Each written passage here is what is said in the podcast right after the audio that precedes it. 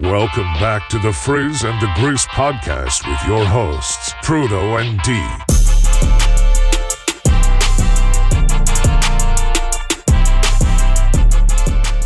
Hello and welcome back to Frizz and the Grizz. It's your boy Trudeau. Thanks for joining us live on Tuesday, January 16th, 2024, or next day on podcast. If you listen to live, check out the podcast, Apple Podcasts, Spotify, all that good stuff. Good show for you today. It's going to be honest, it's going to be pretty much all football because it was a hell of a football weekend and we love football. I love football, but probably not as much as my man right here to my left, D Frizzy Frizz. What's good? What to do, baby? Happy Tuesday. And yes, it's a beautiful day. We watched an incredible amount of football on Saturday, Sunday, and Monday. We were blessed with three days worth of football. So it don't get no mu- it doesn't get much better than that, honestly. Not only was it three days of football, which I like, I love Super Wildcard Weekend. Adding the extra playoff team was was clutch. Not only three days, but maybe not the most competitive games in all of the games, but some good shit to talk about afterwards because there was some doozies this weekend. The amount of storylines that have populated because of what happened and what escalated over the last three days for football is incredible. Obviously, we're going to go over as much as we possibly can. Uh, for those that are here watching live, definitely throw in the chat if it's something involving your team that we may have missed. For those that are listening to us in the car ride tomorrow morning, uh, hit us up on Facebook and definitely give us your thoughts on how the, the weekend turned out for you and your team if they were playing. My team wasn't, but Trudeau's team was. Absolutely. Sporting the Bucks here. Uh, so yeah, lots of football stuff. We'll talk about all the weekend games. But first, I want to give us some shouts, and I'm going to start with a little little re- replay of last weekend when we asked the question, "Who did we think was on upset alert?" And I'll go for D first because his by far was the more impressive of the two. So hear me out. And I only say this not because of the run that they're on, but just because of history. I don't believe in the Packers, but I I find it hard to believe in the Cowboys in the playoffs. Oh, that's until juicy. they, until they prove otherwise. Mike McCarthy has always come up short in the playoffs. The Dallas Cowboys have always come up short in the playoffs, and they're never going to be judged based off of their regular season. So I don't care if they get the one seed, two or three, they get a bye. It's that first game in the playoff that's going to determine how the season of the Dallas Cowboys is. And I get it that they're their home team. Jordan Love is not a bad quarterback. He's a very hot cold. He can go off for 304 Yeah, touchdowns and no picks, or he can go off for you know 152 interceptions, no, nothing else. So like that's a unpredictable game that if they don't get to a hot start, meaning the Cowboys, and they don't allow Micah Parsons in that line, um, Demarcus Lawrence to to feast off of passing situations, the playbook and the blueprint was out. The Cowboys do not like to stop the run. So AJ Dillon and Aaron Jones, those are two really good running backs where if you get a 7 to 10 point lead, watch out. They are going to run it down their throat. Wow. Now I granted, I'm usually not good at remembering the dumb shit that I say. And I think you even asked me, like, did you say something about this? And I was like, I think I did because I wasn't sure. But my goodness, was that take spot on with the way that that game turned out? That is awesome.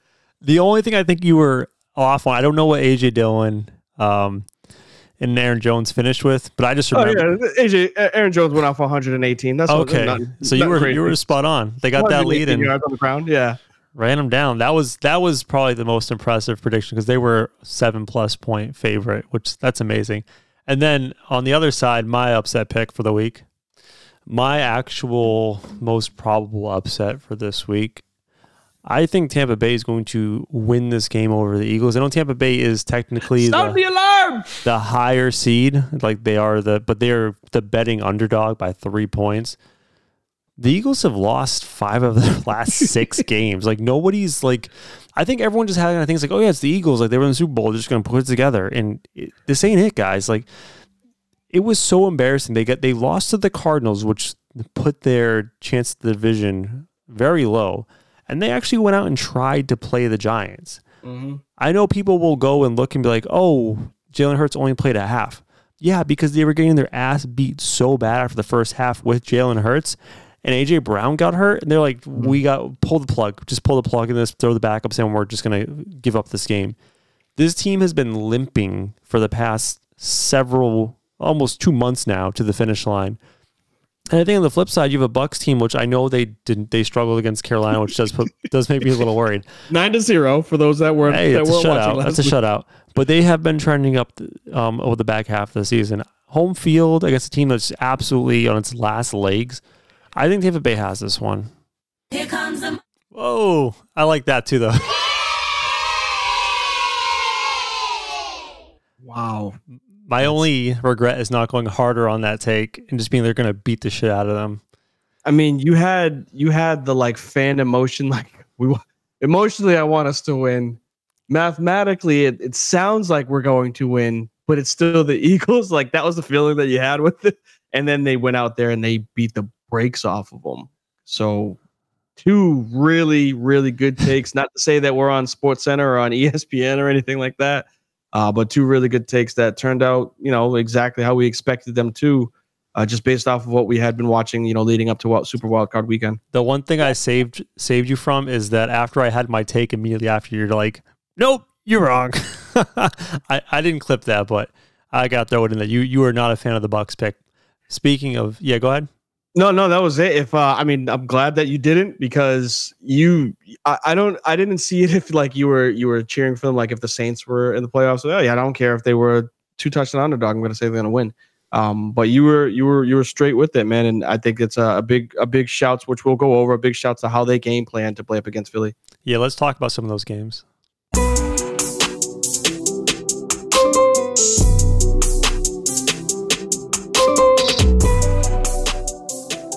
What's the best way to approach this? Do we do chronological from the earliest slate of games, or you just want to pick at random?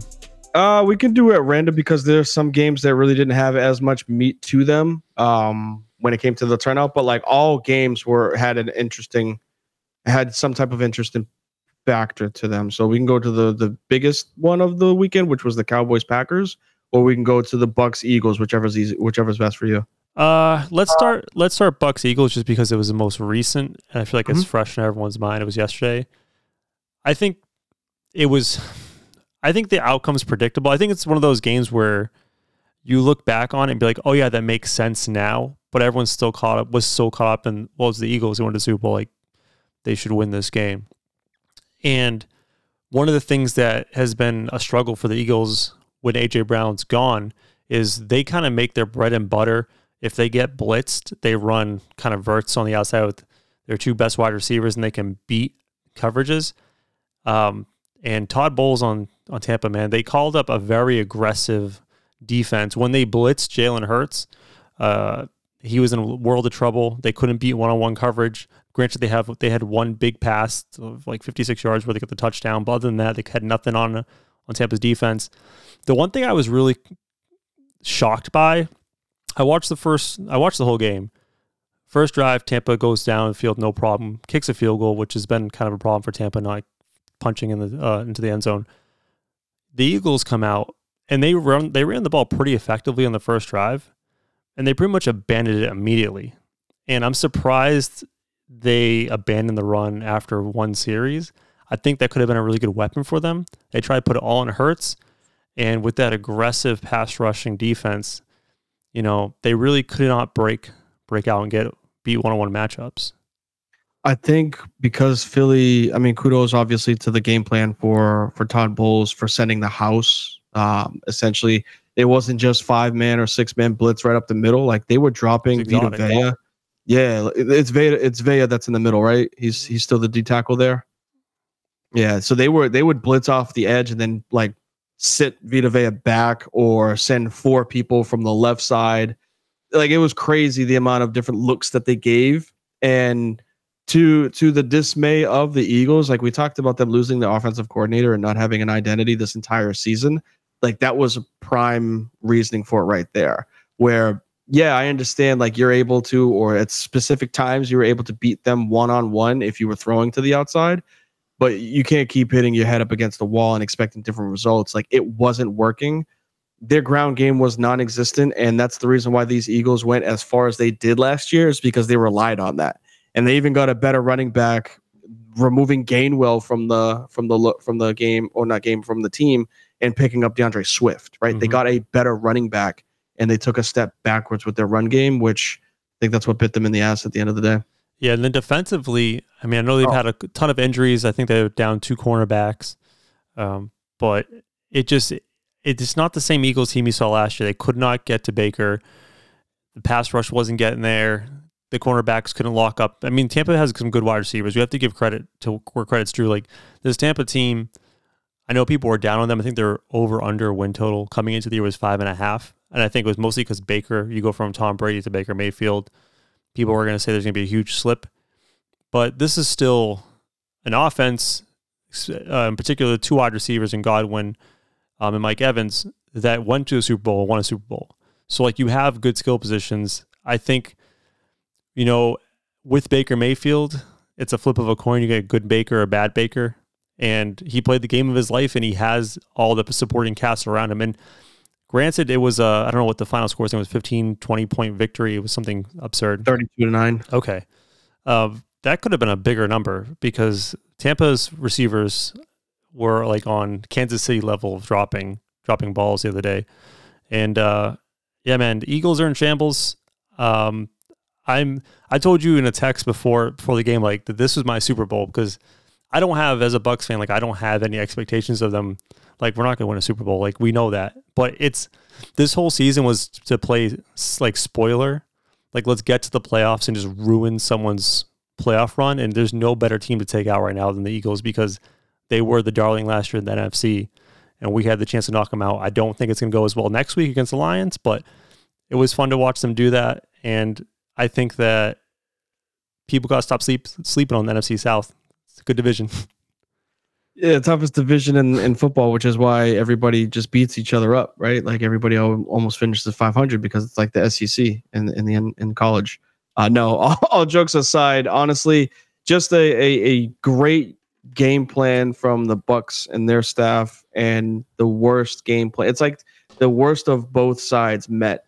It's like, all right, this is the worst game plan that we could possibly have as a team, and this is the best game plan that we could possibly have as a team both of those teams executed like that. And for the Eagles, I think there's more questions than they have for answers when it comes to how that team is going to be run. Uh, at the end of the day, yes, so DeVonta Smith obviously had a, a, crap ton of receiving yards, 50 of them, 60 of them on one catch, but that offense needs help because they're just getting older. And the older that they get on the offensive line, or you know, people like Dallas Goedert getting pissed off at the at the at uh, at Jalen Hurts, we saw him and AJ Brown get into it, you know, a couple of weeks ago, and it's like, you know, the there's supposed to be veteran leadership, and I think the the older the team gets, that leadership leaves, and you're left with these young cats that just like I'm I'm all here for myself. Like we had our shot and we missed it, so I don't want to I don't want to do this shit no more. Yeah, we'll talk about potential windows closing later, but with the Eagles, it's going to get tricky coming forward because you have Jason Kelce retiring today potentially Fletcher Cox retiring, and Jalen Hurts' contract is going to start hitting soon. I, I, think it's next year that the number bumps up, so it's going to be harder to pay everyone, keep everyone there. Devonta Smith at some point is going to have to get paid. We'll see what happens with the Eagles. Uh, as a as a on the Buck side of things, I think Baker Mayfield has proven that he's not a great quarterback, but he's a good quarterback and he can win you games. And he's a absolutely a starting quarterback in the NFL. I'd like to see the Bucks re-sign him for two to like two or three years, uh, because it's a crapshoot. You try drafting a guy, especially if you're going to be the middle middle of the first round. Baker came into the league with a high pedigree, first overall pick, and he's had a really rough start. I mean, he I think they showed a graphic of him having like nine coaches in his first six or seven years. I think shout out to Sean McVay for kind of fixing him, like rehabbing mm-hmm. him because he, he spent some time with the Rams last year, looked really good would like to see him get re-signed, and I just think with being in the NFC East, I think the Bucks have a chance now perennially at least to compete, make the playoffs. I don't know if they'll ever be a Super Bowl team, but weird weird shit happens. You know, you could upset the Lions this upcoming weekend because just like the Eagles struggle with the blitz, We all know Jared Goff's fatal flaw. If you can get him off timing and and throw him off, all sorts of trouble. Who knows? Maybe the 49ers get upset, something happens, Brock Purdy gets hurt. But that's kind of football, man. You just got to get into the the dance. All it takes is like you were just saying, one injury, and it it flips the entire landscape of a team. Um, I don't I don't wish that on stuff. So for you to just call out Brock Purdy like that, that's crazy. Yeah. Uh, don't, Well, don't put that in the I, I air. only We- said that because last year their season got derailed because Brock Purdy gets hurt. Absolutely. Um, I think Goff has evolved from just a a game plan signal caller. I think he's been able to find spots and areas and get in big games that you weren't accustomed to seeing when he played on the Rams. I think he's a completely different quarterback than he was uh, when he led that team to the Super Bowl. And and they got a, a fighter of a head coach, which will won't allow that type of stuff. Um, I would say like to play out.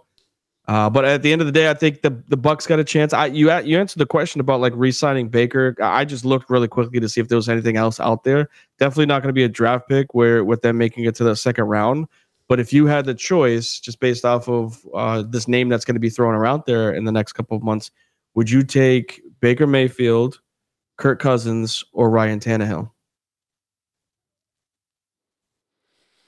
Meaning you'd have to overpay for Kirk. Tannehill technically had us has had a better career. So you would rather stick with Tan, uh, excuse me, Baker or go with? Um, would you rather go with Baker or? I say Cousins? I would stick with Baker because you know you know what you're going to get Kirk Cousins. You know where like his ceiling is. And Baker you're going to get him probably like a Geno Smith contract, right, which is manageable. And I think it's also like I don't know, maybe I'm a sucker for loyalty, but I just think you should show the man some loyalty after him coming in and doing it what he did, keep him in the building. I'd stick with Baker. I know they're not in the playoffs, but I feel like Geno Smith might might have opened the door for journeyman quarterbacks. You know, we we saw him have decent success, and I don't think that team's failure was was no, them not making the playoffs. I don't think that was solely on Geno Smith.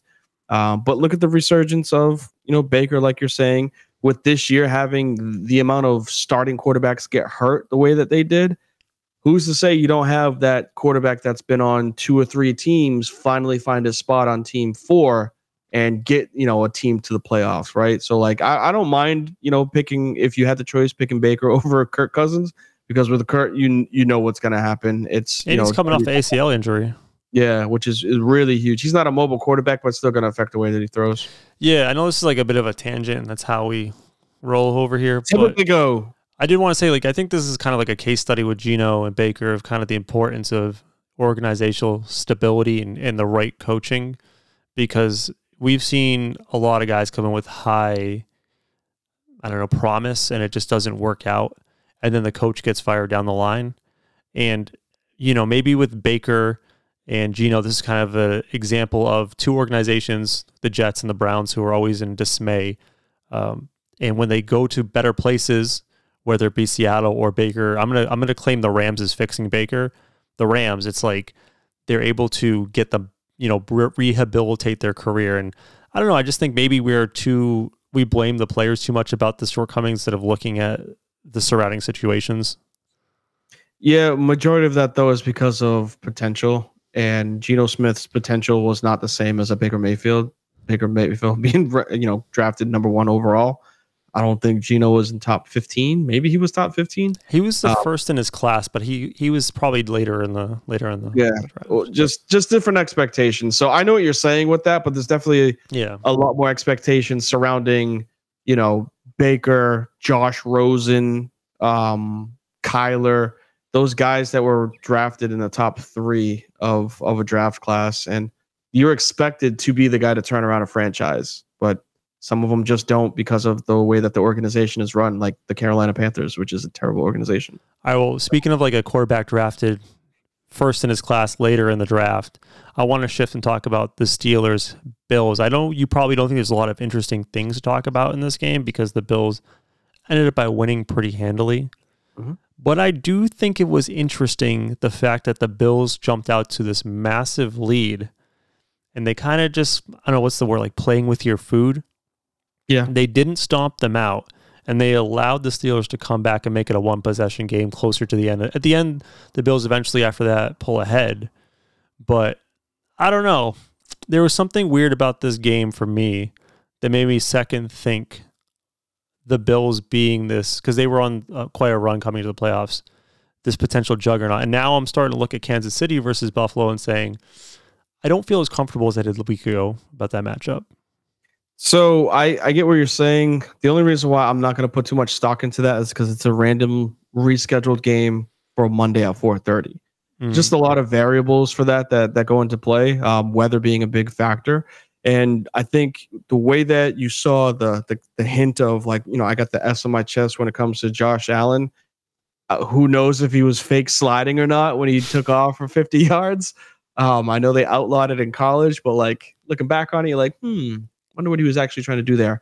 Uh, but at the end of the day, he took over that game. And whether it's up against Mahomes, it's up against Burrow when he was healthy, you know, Tua in the AFC East, any team that has to worry about Josh Allen, it's usually a problem for the other team because if he's hot, he's what you just saw 250, uh, 250 in the air and just about 100 on the ground, three touchdowns, no turnovers. Like, if that's what you get from him, watch out, right? Like that's that's tough because he he's a physical specimen that can run over your linebackers and definitely run through your your your secondary, but he can also toss that pig.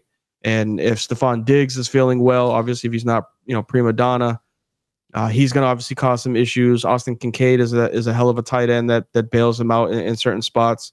And I think they they're finding ways of getting the ball to you know people like Khalil Shakir, who's a good slot receiver, or James Cook just hand him off and and potentially let him run for you know 70, 80 yards per game.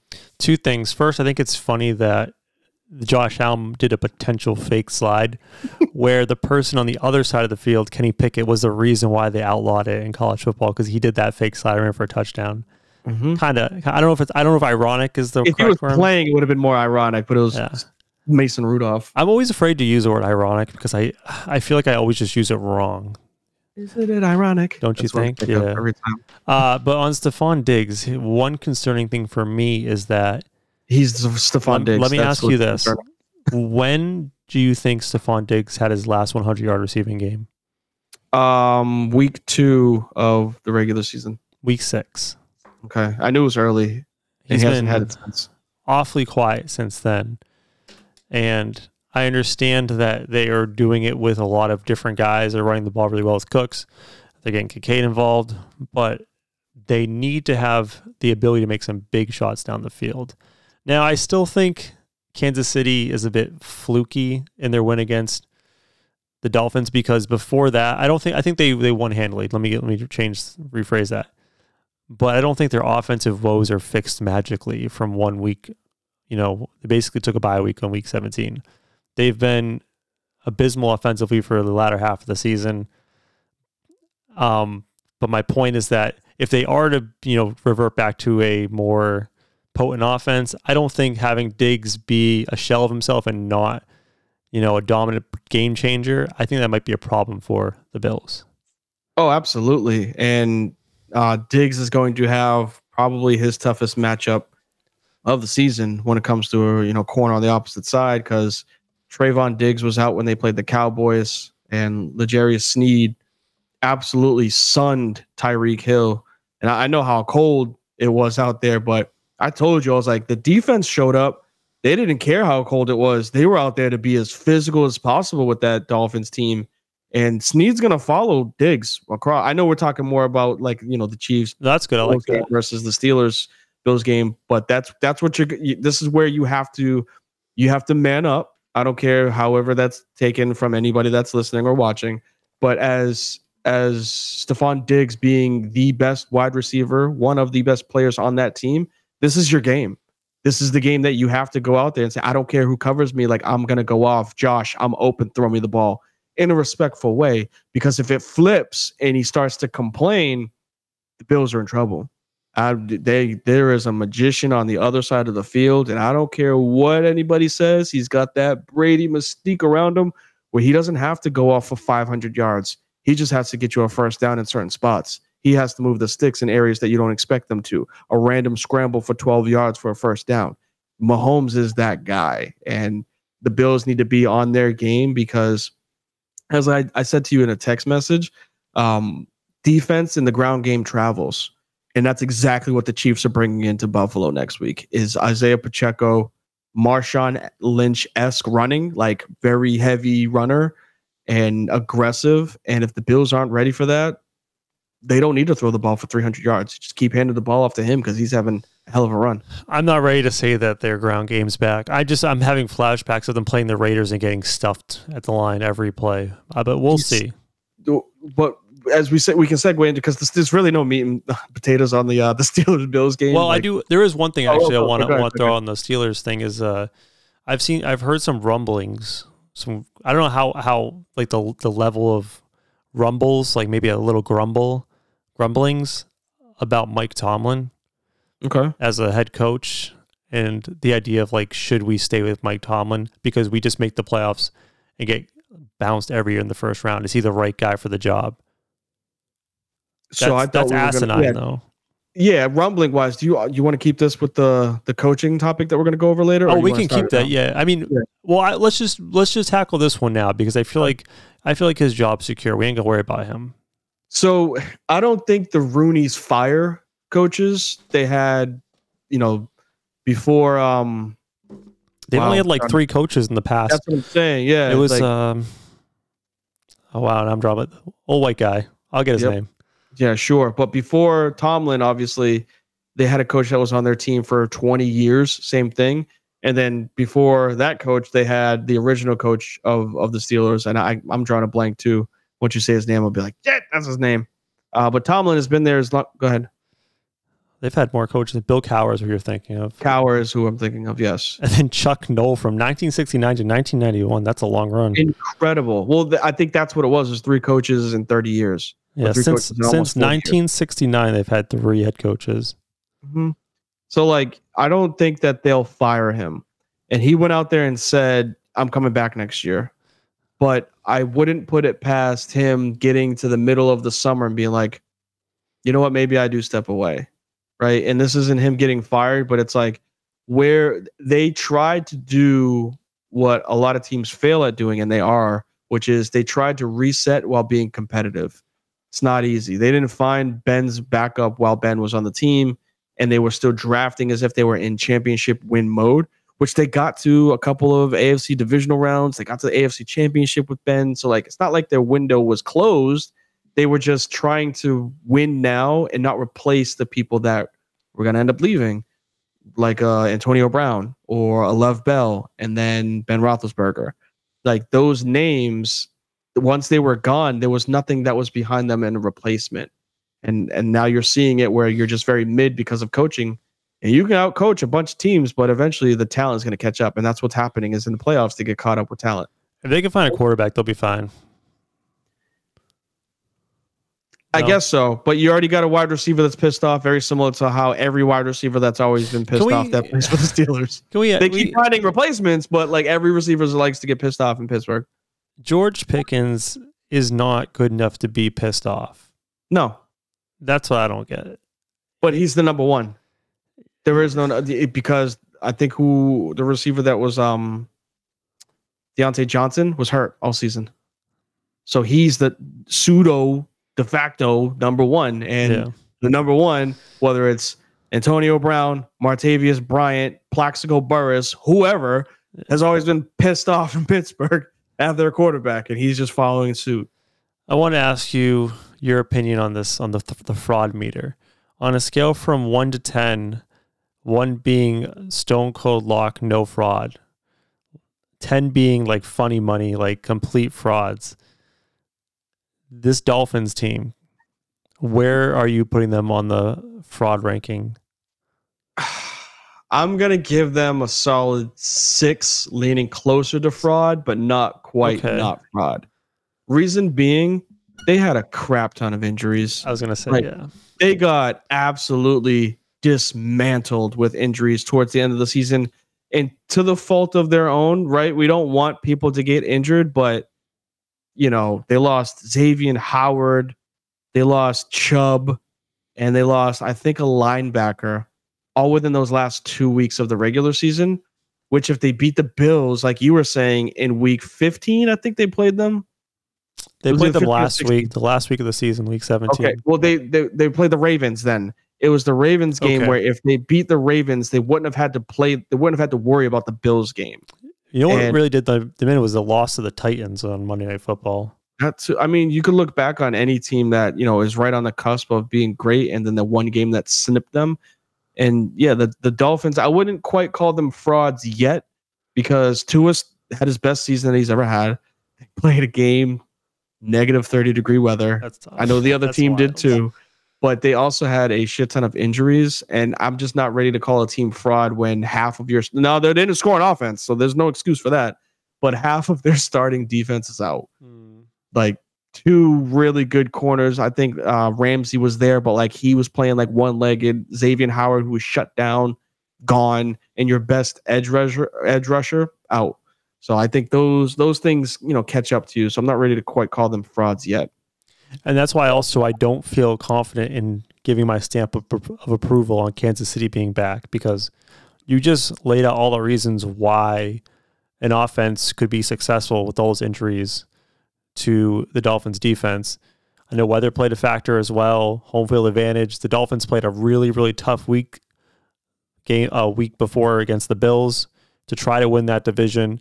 And Kansas City the prior week sat most of their starters and just threw in the towel on week 17. So I think everything was leaning in the favor of the Chiefs in that game. I would like to see them do it against an actual defense with both teams having essentially one week of preparation. Mm-hmm. I'm still not back on the Chiefs, but again, it's like one of those things where you just, no matter how bad that team is, man, they still got 15, and it's really hard to count them out. That's what I'm saying, man. I'm I'm not gonna bet against them. I wouldn't bet if there was a chance to. I'd be like, nope, staying away from that game. But there's just you know he's got. You, Shaq said it best. We the champs till we not the champs no more. And Patrick Mahomes has championship from last year. He's got two, and you just always have to worry about their team. There's just something about him in the playoffs. You're like, crap. You don't know if he's gonna go off for 500 and six touchdowns or he's gonna go off for 200. But like be surgical in areas that he needs to be uh, to win the game for you. What do you think, without looking, because I, I know you don't do the gambling thing, what do you think the the spread is for Kansas City Chiefs at Buffalo Bills? Uh, Bills favored by two and a half. Dog, you should be fucking handicapping games. It's Bills plus minus two and a half. Let's go. You were right on. So yeah, I, and I'll show you here, just so you don't think I was cheating. This is what I have up right now. no, I know you don't have it. It's the uh, Some video games. What is no, that? no, no. It, uh, it's not there anymore. It was the Dolphins because we were going over the Oh, Dolphins, okay. Dolphin schedule. So I didn't even look at the. Uh, No, I know, didn't I know. look at the game you're talking That's about. impressive. Um, you know, the one thing I would say is like the two of things are interesting because it's really easy to have a quarterback on a rookie roo- rookie deal. You're not paying him as much. Yep. And I think they're gonna. I think who has one mere one more year left. One more extension year. and then they're going to have to extend him. And I don't know what type of figure he's going to command. I assume it's going to be a lot.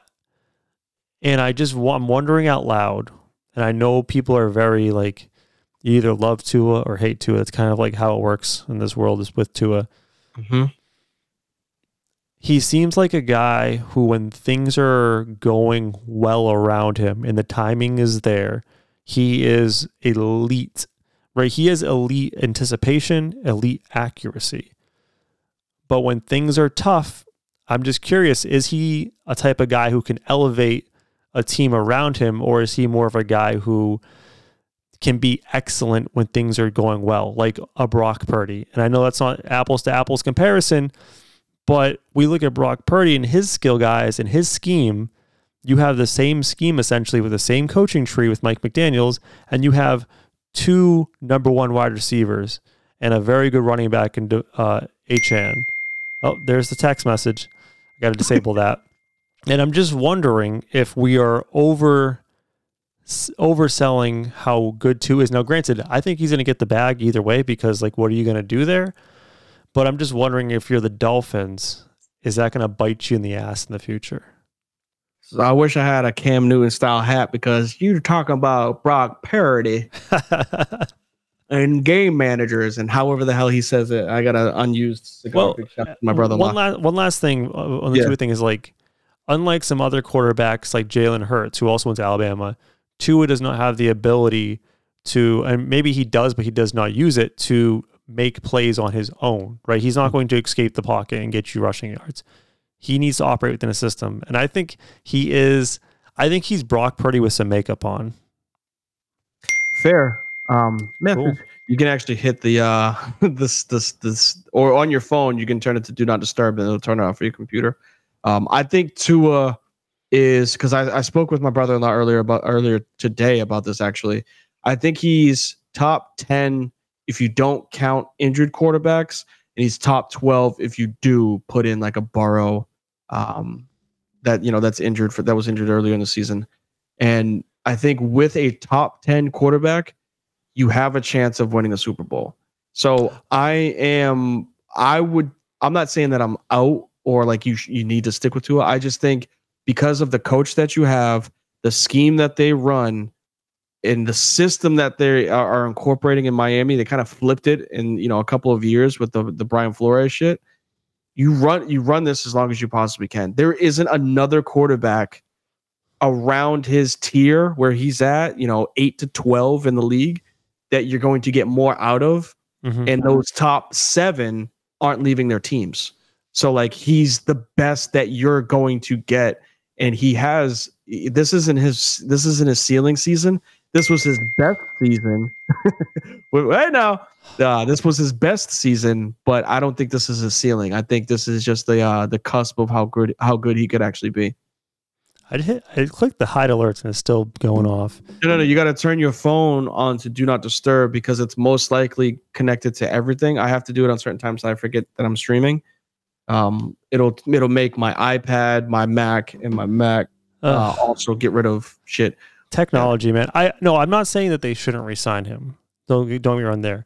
I'm just saying, I think they're going to end up by paying him top four money, right? Top two, three, four money when he is more of like a top eight, top nine guy.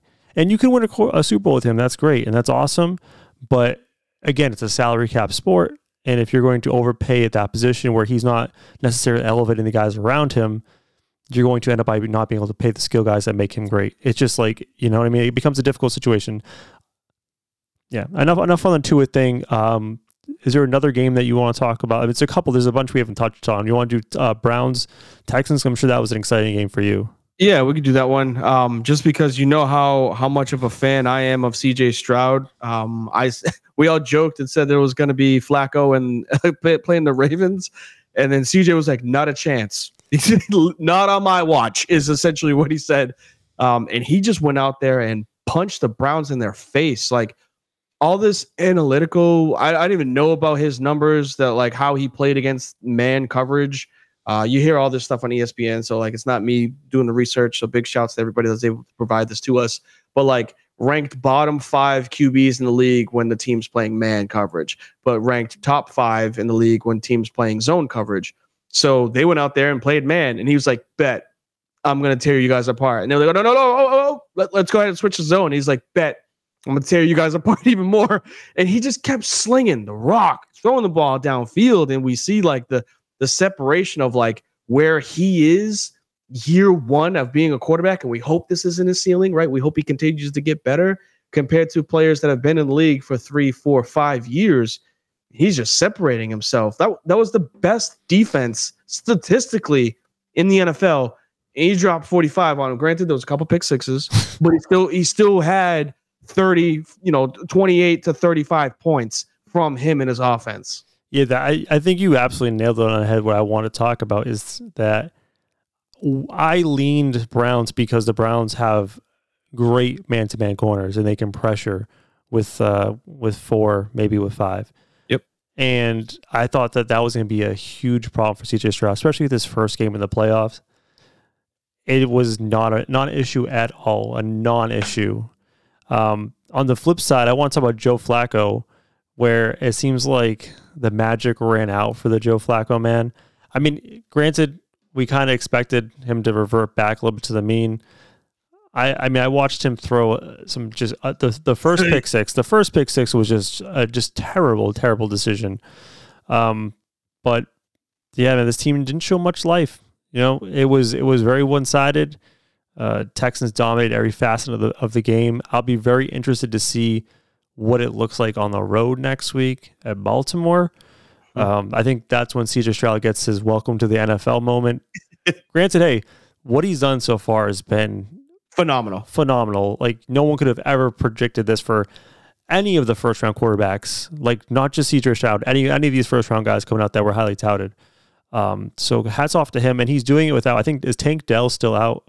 Yeah, he's out for the season. That's like a ACL MCL tear. Yeah, he's doing it without his best wide receiver. So it it was really impressive. Um, I actually wanted to, if you did, you want anything else particular on this game? Because I had something I wanted to segue on the Browns in particular. Uh, just I think it may have been commented on last week. They're young and they're dumb. So because of that, there's no. What do you expect, right? And this is this is coming into this Ravens game where you'll see when it comes to what we got to talk about later. The Texans are young enough to not give a damn and dumb enough to really not know what they're doing. Meaning they got a young coach or a, a, um, a short tenured coach in DeMeco Ryan. They got a, a first year quarterback and they got a bunch of misfits that didn't pan out anywhere. And like a Nico Collins being the wide receiver. Um, you know, I think they still got uh, Brevin Jordan as their tight end. They got people that nobody knew. And because of that, they they don't have any expectation for themselves. Singletary They're just too. going. What's that? Singletary is a running back who was cast off Devin Buffalo. Singletary out of yeah Buffalo. They're they legit can go into games and play with house money, kind of like OKC in basketball last year, where just go out there and play. You can't. There's no pressure on you guys to win because you're not supposed. You, CJ, you were not, and I repeat, you were not supposed to lead a team to a divisional championship uh, your first year playing. The Texans were an abysmal organization two and a half to three years ago.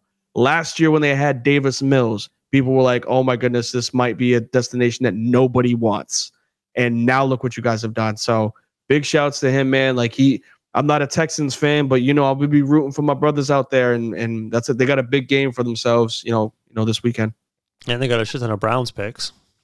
They do, man. Like hey, they got they they made out. They they did it the right way. You know, some some people, you know, they, they wanted Deshaun and they were like, "This is what I want to ask you about. This is what I want to ask you ask you about. Now that the season's over for the Browns, where do you go from here? Because I got to be honest, like of all the quarterbacks who played for the Browns this year, Joe Flacco was, was absolutely the best. the best. And we all know Joe Flacco is not like great. So you have Deshaun Watson who you traded three first round picks for. You owe him all this money. Like, I know, I know the answer is they're gonna try to stick with this man, but like, you can't. Like, you just can't. But you can't get rid of him because you spent all those assets. Well, here's the thing. Not only that, nobody wants that. You want Deshaun Watson, the quarterback, in his you know in his heyday in Houston. Not now you don't want what he's providing for you now, field wise, let alone off the field. You know, have you heard of the the the expression? I don't know if it's an expression or a philosophy of the sunken cost fallacy. Yes. Okay. Do you want me to explain it to the people, or yeah, I, I, know what it is, but I, yeah, definitely. So for some people that may not know, because this is uh this is really in depth philosophy. I know it. I don't know like it in its entirety, but what I know is relationships like if you were to buy stocks. So if you bought a stock at hundred dollars and it goes down to seventy, and you're like, shit, I'm down seventy bucks. And you're like, oh, it's go. It looks like it's still going down south, but uh, I'm already down thirty. So like, I don't want to lose that thirty. Then it goes to sixty and fifty and 40. And it's, you know, if you play fantasy football, that happens where you draft a guy in the second round, he's been bad, and you have an opportunity week three to unload him, but you're like, he could still be good. And he ends up being just, you cut him in, in week, week 10. And that's kind of the idea with Deshaun Watson, where it's like, the Browns might be married to the idea of like, well, we spent all this money in picks. We can't just like move on. But like maybe it's the best actual thing for you to do, but you feel like you can't because you already put so much into it. The only reason why I don't believe they could though is because what's out there for what they have. They can't trade them. You're not going to trade quarterback for quarterback that's out there, and you're not going to sign one. I just listed you not just, but you know, not too long ago I listed the quarterbacks that are potential free agents. It's Kirk Cousins and Ryan Tannehill. I'd rather have Kirk you- Cousins. maybe, but like you have, but then you have to spend the money on him if that's the quarterback that you want. And then you got draft picks where, yeah, you could throw darts at a, you know, at a board and and hopefully you land on a quarterback, but you're picking bottom twenty, right? Or or yeah, bottom Is twenty. this crazy? Is this crazy? I've never this, this I've I've heard this this idea in basketball all the time. Never in football, where you just want to get off a contract, so you staple a pick and just send the contract out so you can clear the books. Like, would it make sense a year from now if, like, let's say let's say this goes bad next year for Deshaun Watson, he's not good. Mhm. Would it make sense for them to find the worst team next year, staple a first round pick with Deshaun Watson's salary just to get him off the books and have someone take him and just sit him on the bench? Yes. Uh, you can do it next year. You can't do it this year. Next year he'll be the tenth highest paid quarterback. Okay. which is fine. This year he's still top three, so you can't do it this year. No, nobody wants that. I'm paying a top three quarterback to not play him or to bring in and hope he's good off of injury. Nobody's going to take that contract next year when Jalen Hurts, Tua Tagovailoa, and all these other fourth and fifth year quarterbacks get paid.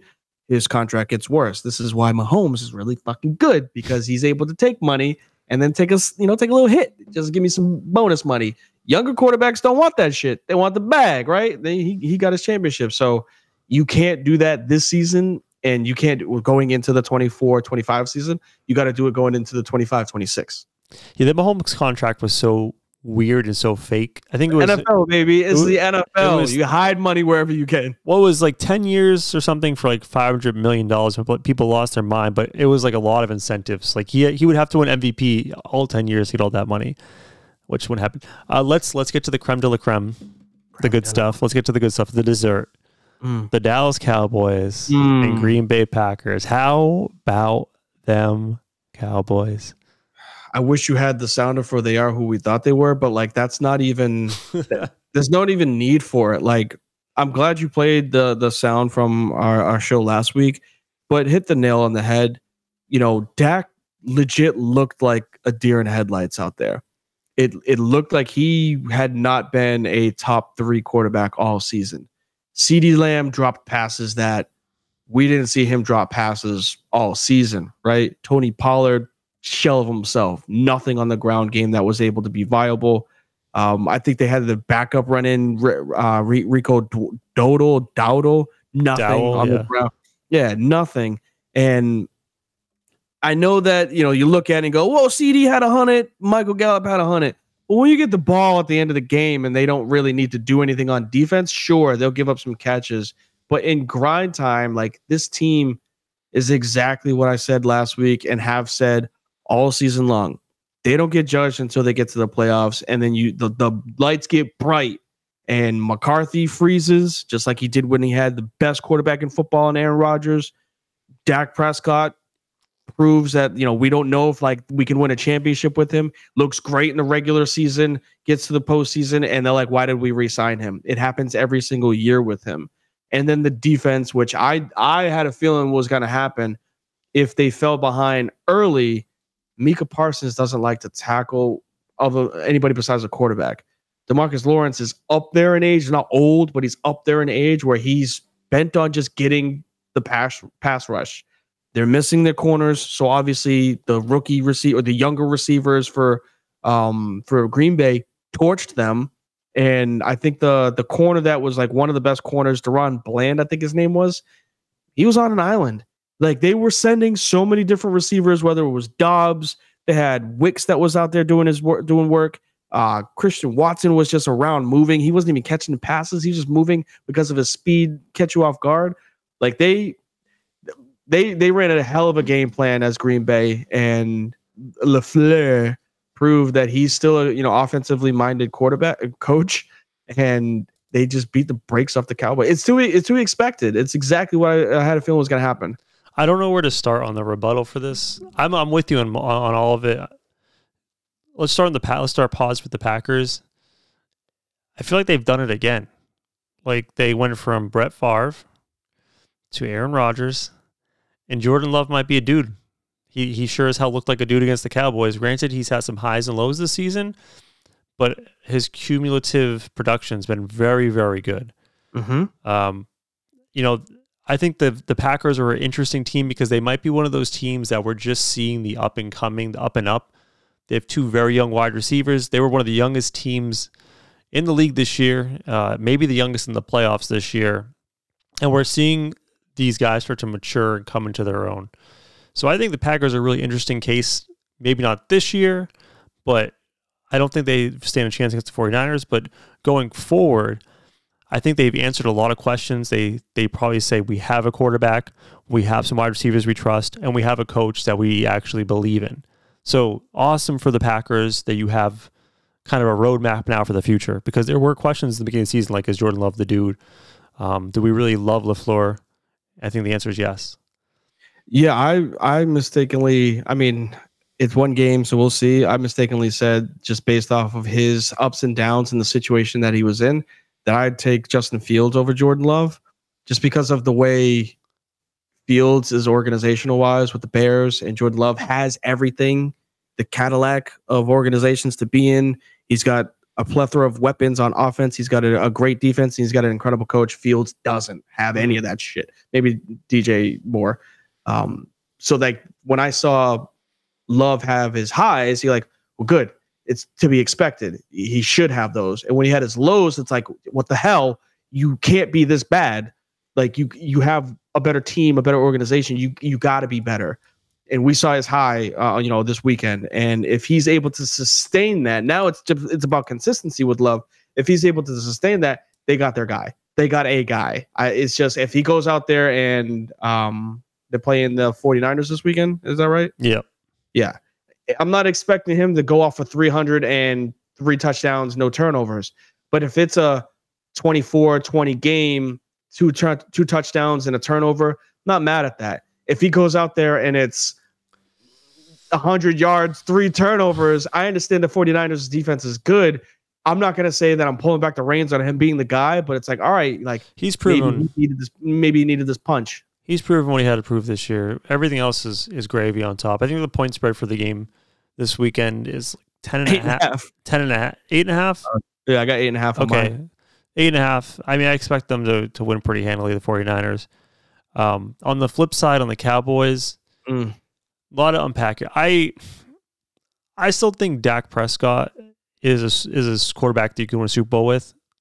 Again, I feel, I feel like he's around that Tua tier of uh, somewhere between seven and ten, to- depending given on whatever given week you have.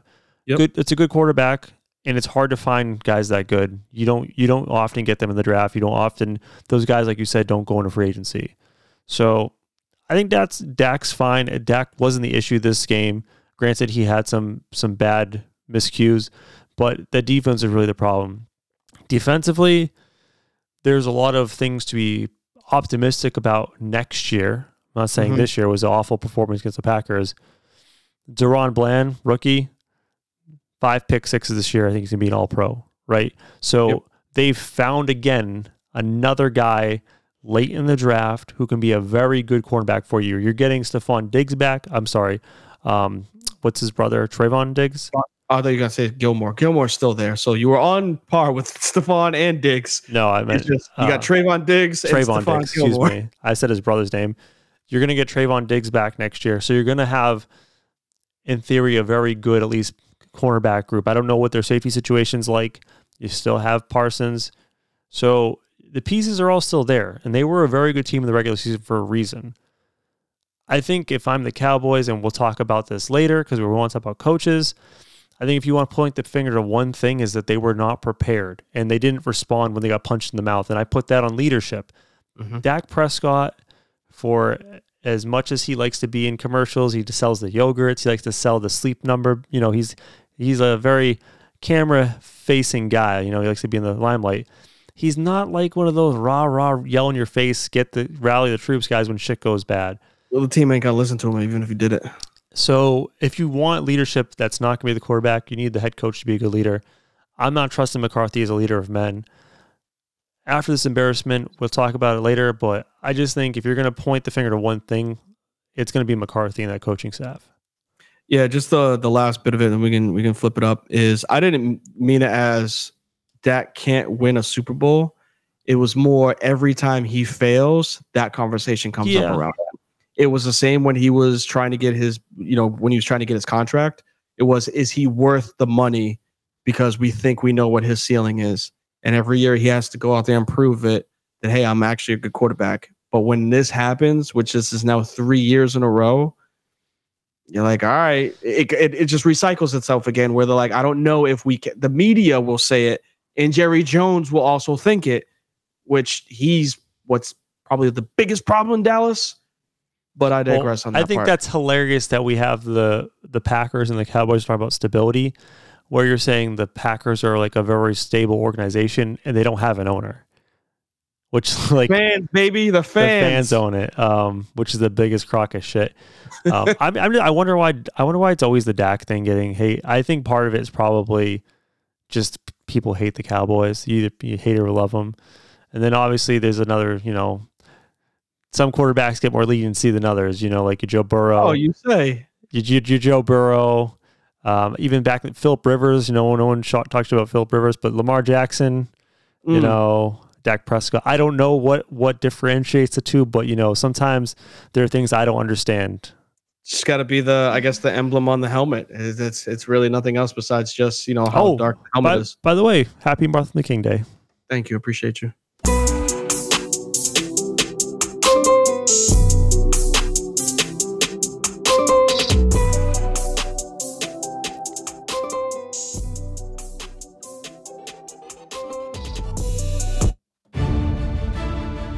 Prepare yourselves for the greatest and most unique segment in podcast history. Let's rank some stuff with D. It's time for Frizz's 5. Woo! Damn, you bringing it today. I love it. Trying to, man. Trying to end the night off with a good one. Trying to end the night off. with a Waking good up one. all your children's. I know. I don't get the monitor, so they probably definitely heard me on that one. all right. What are we ranking today, D? So, because we are in the height of NFL playoffs, and this is an important weekend for a bunch of different legacies, I would say, landscape wise in the NFL, we're going to go with top five quarterbacks with the most approved this weekend. I like it. It's very, you know, sometimes we do pop culture, sometimes we do food. A lot of times we do food. Um, but sometimes we rarely do sports. So this is a very good one for this particular So, what- episode. Sorry. Yeah. No, you're good. You're good. What I actually thought about too is I think the last time we did one of these, we predicted the number one guy that had the most to prove, and they went out there and won an NBA championship. Do you remember who it was? Nikola Jokic. Mr. Joker Jokovic. Um, we had this exact same list. I think it was round two, or I think it was round two going into the uh, into the playoffs. We were like, all right, these are the people that have the most to prove, and Joker was number one. Went out there and won a championship. So I'm hoping history repeats itself because my number one is my top five. It ain't your top five. So let's get it going with number five. This is going to be a group because of the quarterbacks that have to play. And I don't think they really have pressure on them. They're just playing with house money. So I'm going with both Jordan Love and Baker Mayfield. I don't think they have anything to prove, but it's fine.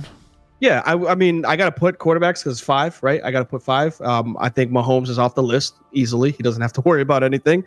Uh, and then the rest of the list is involved with single players. But Love, Mayfield, I think they still got one of those like, hey, is this the guy that we can build around contract wise for for Mayfield, like you were saying?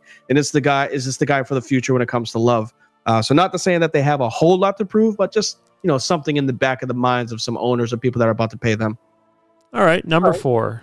Number four, Jared Goff. Look, listen, the reason why I say Jared Goff is the Lions have some some strange expectations now, right? They went 50 years, granted it wasn't 50 years, but they went damn near 50 years it felt like without getting a playoff win. Something Stafford, who was a number 1 overall pick, just couldn't do in the 12 years that he was in Detroit. Goff now has moved the needle with the expectations of the Lions. It's been they're a great team, right? They have a great coach, they have an incredible defense, and their offense is explosive. Their quarterback has been to a Super Bowl, but he came up short. Not only did he come up short, but he was so out of his league that people they traded him. They were like, we can't trust him. McVay was like, I need another quarterback. Get him out of here. And he's used that as fuel I think he's got not say some pressure on him like he's going to lose his job, but it's one of those can you bring this team to the area that you were at already and actually win something? I would think he'd be higher on this list because mm.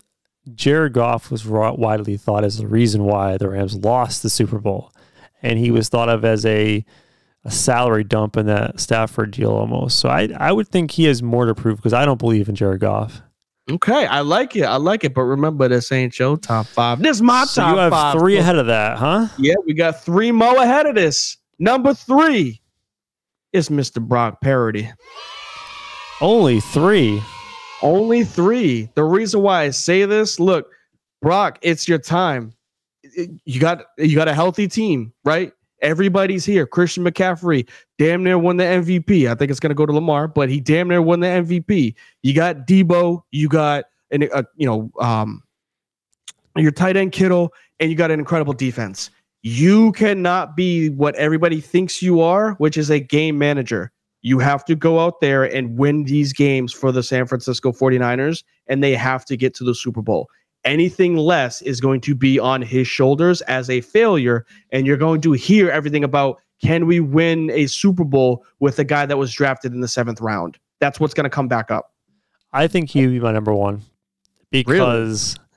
he is. I mean, I know the guy you might have number one. I'm not going to, you know, I'm saying, but I would. I think you probably have Lamar up there higher than him. I think there's other guys that potentially you could have in this list, like Lamar or Mahomes. They're MVPs. They've won Super Bowls. At least one of them has. Brock Purdy, no offense, Brock, you ain't, you ain't done shit, right? And you are the guy that everyone says is the ultimate system guy. What did Cam Newton call him? Uh, um, game manager. Game manager. So you with the with the best team in NFL right now, you need to prove with everything around you that you can at least get this thing done. If you fall flat on your face this weekend against the Packers, Oh boy, them Lord first, have mercy. First take is going to have a field day on your ass, so you better Ain't come in. Truth. As one of my coworkers would say, Brock, it's time to shit or get off the pot. Number two, I'm going with my guy up in Buffalo. That's Josh Allen. Hmm. Look, look at here. Look at well, look.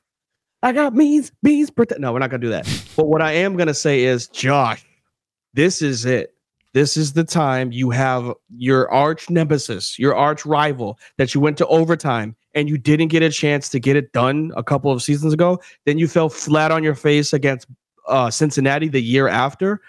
If you lose this game, Mr. Josh Allen, or you win and you don't get the Bills to the Super Bowl, the Buffalo window has closed. It's done. It's over with. McDermott will get released. You will see Stefon Diggs want to leave. Everything will be on Josh Allen's shoulders and that AFC East if he does not get this team to the Super Bowl. Yeah, I like it. I, he's probably number three. My only thing is, I think that we already know he's that dude. Like he's a dude, and I don't think Bert. We don't believe Purdy's a dude right now. Again, I think there's a, some validity in the idea that you've never really advanced. I don't, I don't think they've ever make it, made it to the uh, AFC Championship game. Correct? Who? Josh Allen. They did. That was the year they lost to the Bills. Okay, in the Chiefs in overtime. They, they've made some runs. I do think it would be nice to have it as a resume resume builder, but I'm not looking at Josh Allen as like he needs to prove something, especially considering he has gone absolute ape shit over the past five weeks to get them the playoffs. We thought the Bills were dead in the water. Mm-hmm. So for me, it's like you brought this team back single handedly. So I don't think you have as much to prove as some of these other people. Uh, eventually, people are going to get sick and tired of coming in second place, and owners, leadership, everybody is going to be like, we can't just keep doing the same shit over and over. And It's always going to come down to the quarterback. So, not to say that it's fair, but it's the reason why he's number two for me. Give me my drum roll, please. I say this because I want him to have the most pressure that he's ever had on his shoulders. I want him to go in and lead this team through the AFC to the Super Bowl and win himself a Super Bowl MVP. It's Mr. Lamar Jackson. Look, I know you're going to say he doesn't have much to prove, but this is more for a personal proving point for me. Lamar Jackson, I believe, has the most pressure on him because for the next two or three years, if this team fails while being the number one seed and they have the easiest road to the Super Bowl that they've had, minus coming across a Mahomes, obviously, they're going to go back to saying he's just a running back. That stuff has been very quiet over the last year because of what he's done in the air, but we haven't seen him be successful in the playoffs. We saw him get the team get blitzed by Derrick Henry back when he played Tennessee. I know it was his rookie season, but they were able to revert him to just running and not passing. And what do you think they're going to do with Texas with Houston? They're going to try to get him to be a passer and he has to play the way he's played all season. If he gets past this, he's going to be playing either Buffalo or or or Kansas City, two really good teams that you're going up against guys that have been there already. Lamar has to me more to prove because the the the the history that he has of losing in the playoffs versus what he is as an actual quarterback in the NFL. I think the problem is that you're trying to prove it to the wrong people right now because we're talking about a guy who has a MVP already and likely a second MVP this season, right? Mm-hmm. And the people who criticize Lamar for not having playoff success to this point, they have put their flags in the sand as being Lamar haters, and some of them have been doing it for the wrong reasons. I'm just going to yes. say that. Um, and it's Happy MLK Day. Um, and I just think that you're never going to satisfy those people, right? There's there's always going to be an excuse as to, or there's always, they're always going to move the goalpost, no pun intended, on that argument. And I don't think, I mean, granted, I understand that like it would be nice to be like, shut the fuck up, like look at this, they got it done.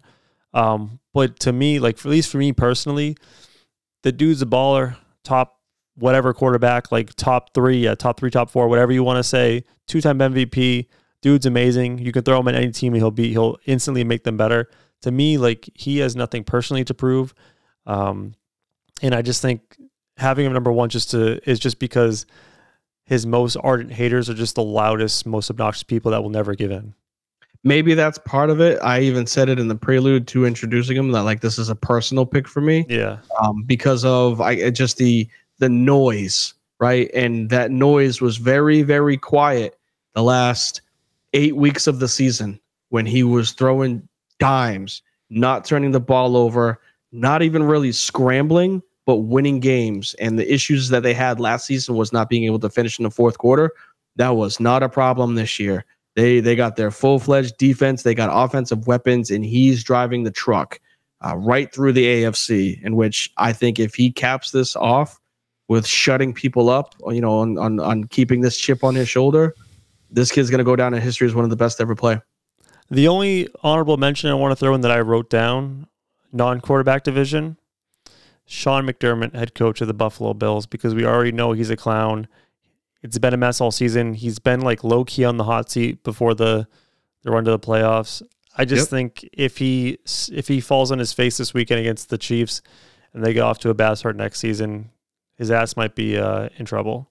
I said that with the Josh Allen part. I think he might be already in trouble if they lose this week. Josh Allen, nah, he ain't going anywhere, man. He's one of the no, no, no, not Allen. I'm saying, oh, excuse me, um, McDermott. McDermott, yeah. I, I, was saying it's looped in with it with that window closing, okay. and that's going to be on. It's going to be on McDermott's shoulders. That's fair. Good, good list. I liked it this week.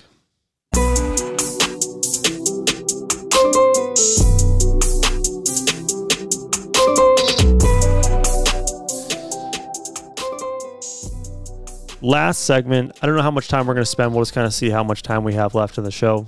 Mm-hmm. NFL coaching carousel. Obviously, since we met last week, we had Bill Belichick being let go or quote unquote mutually parting ways. Yep. Uh, we've had Pete Carroll go. We've had, I think Gerard Mayo is the only hire since then, right? Uh, yes, Gerard Mayo to the Patriots. Okay, so we, we wanted to kind of touch back in and just check in on some of these coaching things. I did want to start with the Patriots because we do have people who listen from the Northeast who watch the Patriots like the Patriots. I like the hire. Uh, I've heard people in my friend groups. Some people like it. Some people love it. Some people hate it. Um, I like the hire because Jerod Mayo was was a guy who has been in the system for a long time. He was a very hot coaching candidate two years ago. People wanted to snag him. He decided to stay put with the under the gentleman's agreement that he would eventually take over for Bill Belichick. That was kind of a a known thing. And contract. I appreciate that Kraft decided to stay loyal to someone who's been with them for a very long time as a player and a coach. And I think it's smart to have someone who, quote unquote, knows the Patriots way. Granted, some people are like, well, we're, it doesn't work anymore, which is it's mm-hmm. recycled. But if we're going to be quite honest, a lot of the problems with the Patriots this year was not the defense. They were actually a very good defense, especially on the stretch. It's the offense and some of the coaching decisions, not Jerod Mayo. And another bigger problem was Bill Belichick was their GM and hired the staff. Yes. Terrible job as a GM. And as far as hiring the staff, towards the end of his days as the head coach and GM, Bill Belichick was made a friends and family discount where he literally hired his friends and family. He had So his ugly ass son with his mullet co- playing uh, calling some defense. I like it because you get Jerod Mayo in. He knows how the organization needs to be run. Get a legit GM. Have Gerard Mayo hire a good, competent offensive coordinator that isn't part of the Patriots organization and rebuild from there. It's great. Yeah, I, I think the Patriots got the hire right. Um, I think staying from within is is definitely a good thing for chemistry amongst the team. I think the team trusts him obviously because of his position. Although it wasn't quite defensive coordinator, it's like defensive analyst. I think whatever it was. Yeah. Um, so for him to get that promotion, I'm not mad at it. I think they have bigger fish to fry with pieces on that roster than coaching. And granted, you got rid of the GM by removing Belichick. So now with your third overall pick in the draft, you have to hit, right? And I, I don't think you can make a mistake whether you go quarterback or Harrison Jr. and then get take a quarterback later or pick up a vet. Maybe they go out there and get Kirk Cousins. He fits right in there with them with the way that they like to have their quarterbacks. And you know what I mean by that? Hmm. um, Happy Martin Luther King Day. what I mean is, I think if they hit the reset button the right way, then yeah, you give Mayo the the the three to four year leash to try to get things going in the right direction. I'm not saying they're going to be Super Bowl bound or even playoff bound in two or three years, but if they're at least heading in the right direction, then that that shows promise compared to what's been happening post Brady is they're not they weren't heading in the right direction. They were going the complete opposite and have gotten worse every year since. Yeah, and I think the things that you can point to as the reason why they were going the wrong way were mostly caused by Bill. And I think Bill's still a good coach. I think he's a great X's and O's guys guy, and he knows how to. I mean, he's done it for however long in New England, twenty five years or something. He knows how to run a, a winning organization as a coach at the very least. I think his I think his days as coaching is not done. I actually think it's a very interesting potential fit with a team we mentioned earlier, them Dallas Cowboys. Because here's the thing, hear me out on this one. Mm-hmm. Jerry Jones Has already called him. is old AF, Yes. and he loves himself his Cowboys. And I know that man would love nothing more than to win one more Super Bowl before he goes to wherever he's going to go in the afterlife. The upper room. Exactly. And if you have a pre-made team, what person are you what person is better to call if you just want someone who has winning championship experience than one Bill Belichick, potentially the greatest football coach in NFL history? It's a match made in heaven. It, the the cards lined up properly, and I think you know there's some talks of Belichick meeting with the Falcons. Uh, also, like weird to see, you know, the team that blew the 28 to three lead, looking to hire the coach that came back and beat their ass for it. Um, but I think if there were, you, you talked about this actually earlier today. Mike McCarthy isn't a leader of men. Mm. and and Bill Belichick commands respect because when he walks in, even if he's got a two and thirty record, I know it wasn't two and thirty in the last three years, but essentially, if it were, he can walk in and say, kiss the six or seven if you count, you know, New York, right? So like he he can go in Cleveland was it Cleveland or New York? One of them before he got there. Um he can go to any team and he could go to Dallas and say, I have more than your entire franchise. Listen to what I have to say. And you have to. M- Micah Parsons will, right? Dak will become a better quarterback because he's the guy that's leading the the you know the the locker room. It's Bill Belichick. It's not Dak Prescott. It's not Trevon Diggs. Mm. So I think if there is a best landing spot, you know, we talked about it being LA and, and Atlanta, um, you know, a couple weeks ago or even last week. No, it's It's the Dallas. it's sorry, man. McCarthy, I hate to say people need to lose their job, but he ain't getting it done. And I think I think as soon as that clock hit triple zeros, Jerry Jones was calling New England. I'll tell you that. And I or he's calling the Cape or Martha's Vineyard, wherever Belichick's chilling. I think also there's a possibility Bill retires. But here's the thing with Bill, and I think this might be No, I think it's what might be driving him. Number one, he loves football. Like he lives for that shit. no, Number- that's not no- what's driving him. No, number two, which I think is we're gonna say, him and Brady were together for how long? Won all those championships. Brady leaves, goes to Tampa, wins a ring without Bill. Bill probably looks at the situation and be like, I want to do that myself to prove that I can win a Super Bowl without Tom Brady from my legacy. And if you're if that's your mindset as Bill Belichick, if that's what you really want to win another ring without Tom Brady, to to shut up all the haters, the the Bill versus Tom Brady thing. You want a team that can win now that's ready built. I like that Herbert's in LA, but that team ain't serious right now. The Cowboys, year in and year out, look like a serious Super Bowl contender. And the only reason why we don't take them seriously is because they're the Cowboys and we know they're going to fuck up at some point. So bring that serious Patriot way to, to the Dallas Cowboys. I just think that it will make Jerry Jones happy, whereas you have the best chance to win Super Bowl immediately, and make Bill Belichick happy, where you can accomplish your goal and win a championship. Because he's also very old without Tom Brady. I think the Brady thing may be in the back of his mind, but I don't think he cares about Brady. Hmm, I don't think he cares about any of that shit that you just talked about. interesting. You know what I th- you know what I think does drive him? what? Him being 14 games away from being the most winning, Oh. winningest coach in the history of the NFL. That's a good point. I think that's what's keeping him up at night and be like, I like Atlanta and I could probably run that division and they go from seven, eight wins to maybe 10, right? Still got to play other teams outside of the, the NFC South, unfortunately. So he might look at this as can I do this in a year or can I do this in two, maybe three years?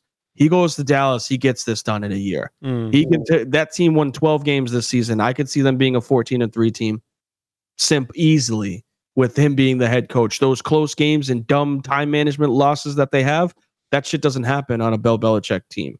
And yes, not only do, do they get the potential, you know, top seed in the NFC, now they're actually a threat in the playoffs because there's no historical background of, yep, yep, McCarthy's going to blow this one. It's now Bill Belichick where he has the advantage facing whoever he's about to face as crap. I'm going up against Bill Belichick. That that mystique makes coaches do dumb shit, which will help them out, which could potentially help them on the playoffs. He doesn't coach the Dallas Cowboys, but that's something that they, that other teams would have to worry about. Uh, it's just other really quick catch up on some other coaching stuff. I did hear that Antonio Pierce is the front running candidate for being retained, moved from interim to head coach with the Raiders, which he deserves it. The team was a disaster before he took over, and the guys really rallied around him. So I'm happy for him to see that positive action for him. Davante Uh, Adams is probably happy. Yeah. Uh, another one is that Jim Harbaugh. Is it Jim or John? I always fuck it up. We we, we both need to get this right. Jim Harbaugh. is- John is Jim. is Jim Harbaugh. It was it was Jim. It was Jim. both. whatever. The Harbaugh one that's from Michigan. Uh, he did take an interview with the LA Chargers right this week. That would be an interesting fit. I think. I think ultimately they probably will go that way. I don't know how you feel about the situation, but he is a more offensive leading mind. Um, and then if you look at the candidates out there right now, with maybe Bill or um, who else is another another leading candidate? Maybe Pete Carroll.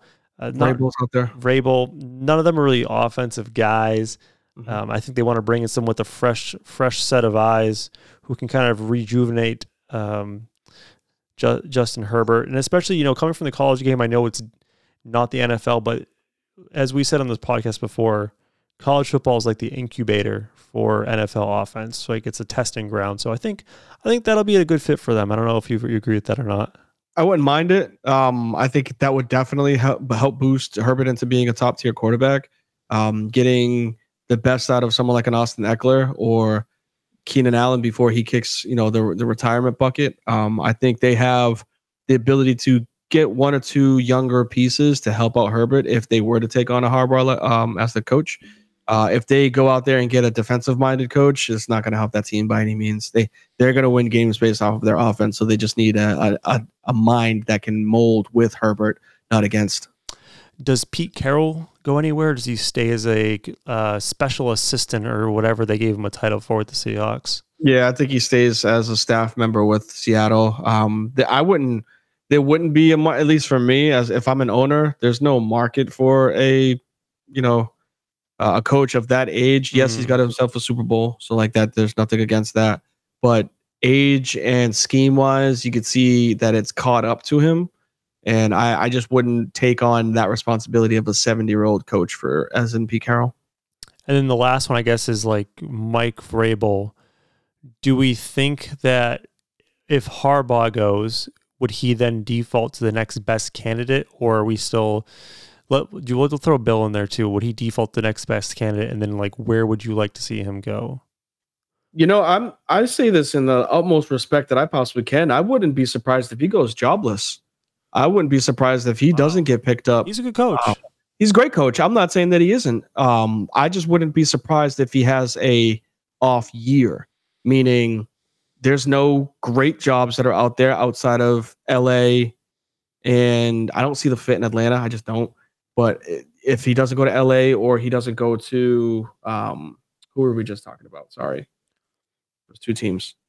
We're talking about LA. We talk about the Raiders. So the Patriots. I guess no, he was not going to Dallas by any means. But yeah, if he doesn't end up in LA because of you know somebody else that doesn't fall through the cracks, I could see him just not coaching next season, taking a year off, or you know a coordinator somewhere um, on staff, and then boost his value up by having like the top five defense that he's had, I and then a, finding a job for next year. I have a wild one for you for Vrabel.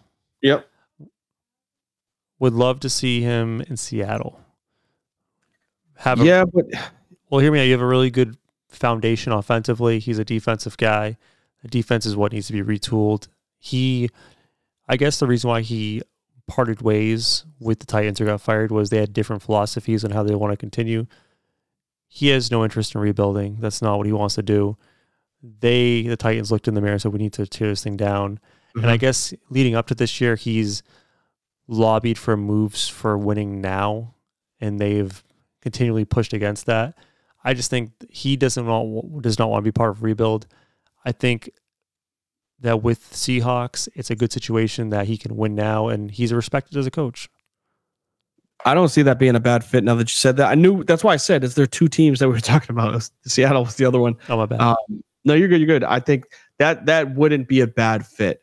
But like I had just, met, I still don't think that it wouldn't. It wouldn't surprise me if he took the year off, grabbed a coordinator job, and then next year, when there's four or five more firings from teams that have high draft picks and a decently young quarterback, he swoops in there and he tries to revamp his career. Because he's not done coaching by any means. No, he's um, he's too young, but I would I wouldn't be surprised if like he takes you know the the Cliff Kings, Kingsbury year off and comes back who who hasn't really had his name thrown about there, but I wouldn't mind taking his offensive mind coaching uh, over Dennis Allen.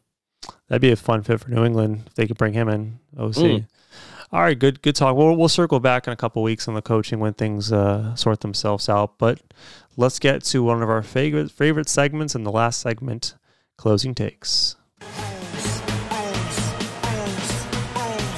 The show is coming to an end.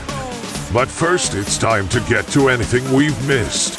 It's closing time. One segment, two takes. Now go.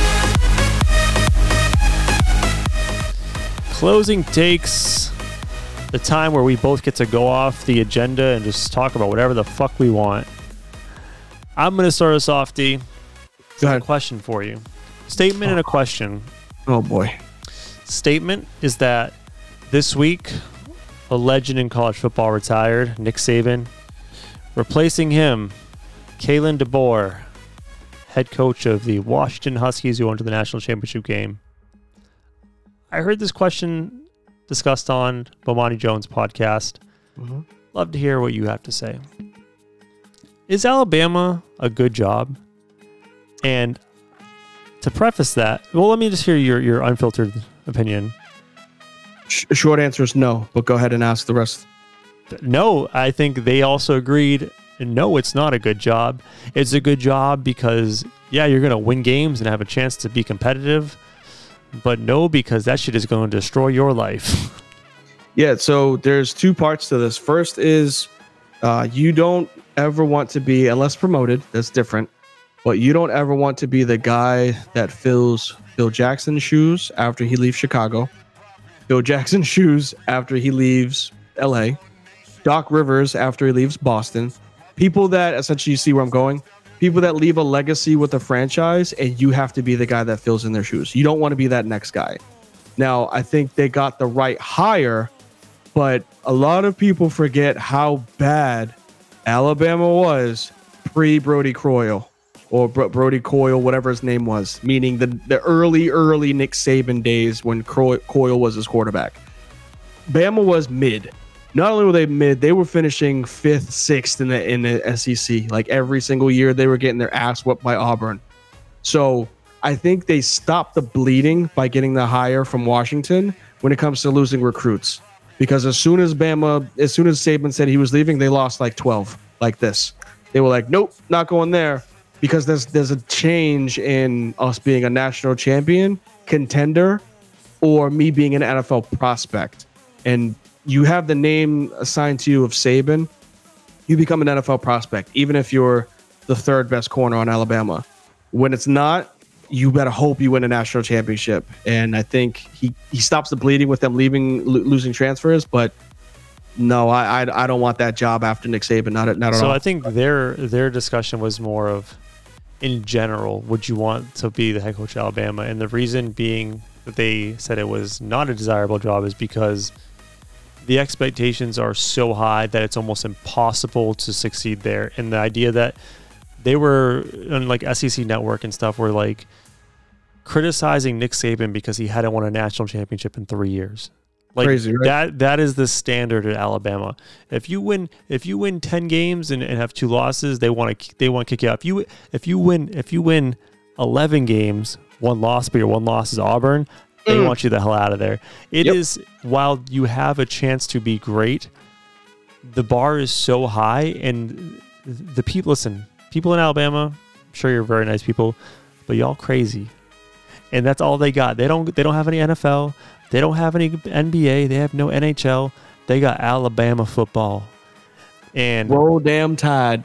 if you ain't good, man, they gonna want your head on a pedestal. Uh, what is that? Pike? Yeah. So it's it's a tough job, man, and I it's gonna be hard to follow up Nick Saban, like you said. Good luck, buddy, but I don't think it's gonna end up well for him. Not at all. I give him two, maybe three seasons. two. If he starts off seven and five, oh my goodness. He's fired already. yeah, I wouldn't be surprised if he doesn't get that second year. Um, but hey man, I like that. I like that one. I'm actually gonna flip the script and I'm gonna go basketball. But not only am I gonna go basketball, but I'm gonna go women's college basketball for mine. I'm gonna give a big shout out, and I know this one's gonna be relatively brief because we're we're, we're up against it, as they would say on TV. Um, but Miss Ashley Watkins, have you heard of her? I know Caitlin Clark and Angel Wilson. Those are the two names I Nothing wrong with that. We'll get to know Miss Ashley Watkins as the University of South Carolina Gamecocks are actually ranked number one in the country right now. So good for them. But a fast break dunk off of one that would sent the house into a frenzy. Saw it on Instagram where she played lockup defense uh, against the point guard. She ripped the point guard at the three point line and ran the fast break and rose up one handed, one legged two, bang, threw it down. Lisa, better than Lisa Leslie. We know how like not awkward, but we were like, ah, oh, she made the dunk. when Lisa Leslie tried to do it, and Brittney Griner was the first one that I'd ever seen do a drop step two handed dunk like Shaq. but Ashlyn Watkins, sophomore out of South Carolina, um, it was pretty cool. She's like six three, and there's some dudes that are six three in the NBA that can't dunk. So big shouts to her for the rip, fast break, and then rise up dunk. Granted, the, the get back on defense wasn't the greatest for whoever they were facing. They kind of just let her do it, but it sent the entire stadium into a frenzy. I loved it. Obviously, bunch of likes and retweets when I saw that. Um, so big shouts to you, Miss Ashley Watkins. You you earned a fan and myself when it comes to watching some South Carolina basketball. I love it. This might be this might have been our longest show of all time. and We only had two segments. You ain't lying, bro, but it's football season. It's hey man, it's time to talk football. That's why we're here. All right, do you get us out of here? So we're gonna get you up out of here the best possible way. We appreciate you all being here, listening live or listening to us on the rerun tomorrow morning while you guys are going to work. Please drive safe. Uh, when you get a chance, make sure you hit us up on all of our socials. Obviously, you can find this podcast not strictly on Apple, you know, podcast, but you can also find us on Spotify. Hit us up on Facebook. We had a couple of viewers that were chiming in on Facebook today, so we appreciate the emojis, the likes, and the loves. Everybody that's over on Twitch, obviously, you can like and subscribe. Hit that follow button. Hit the little bell so you get the jingle around eight o'clock on Tuesdays saying that we going live. Hit us up on the X, formerly known as Twitter. One X day we'll get an give it to you. Instagram. What's that? X go give it to you. Go give it to you. Uh, we might have an Instagram or a TikTok at one point, but we definitely have a website that ain't got no merchandise. So don't ask us because we ain't buying nothing. As I say every time we getting up out here, please, please, please make sure y'all take care of y'all mentals. Please make sure y'all take care of y'all physicals. Take care of y'all chicken. Take care of y'all children. And we'll catch y'all on the rebound.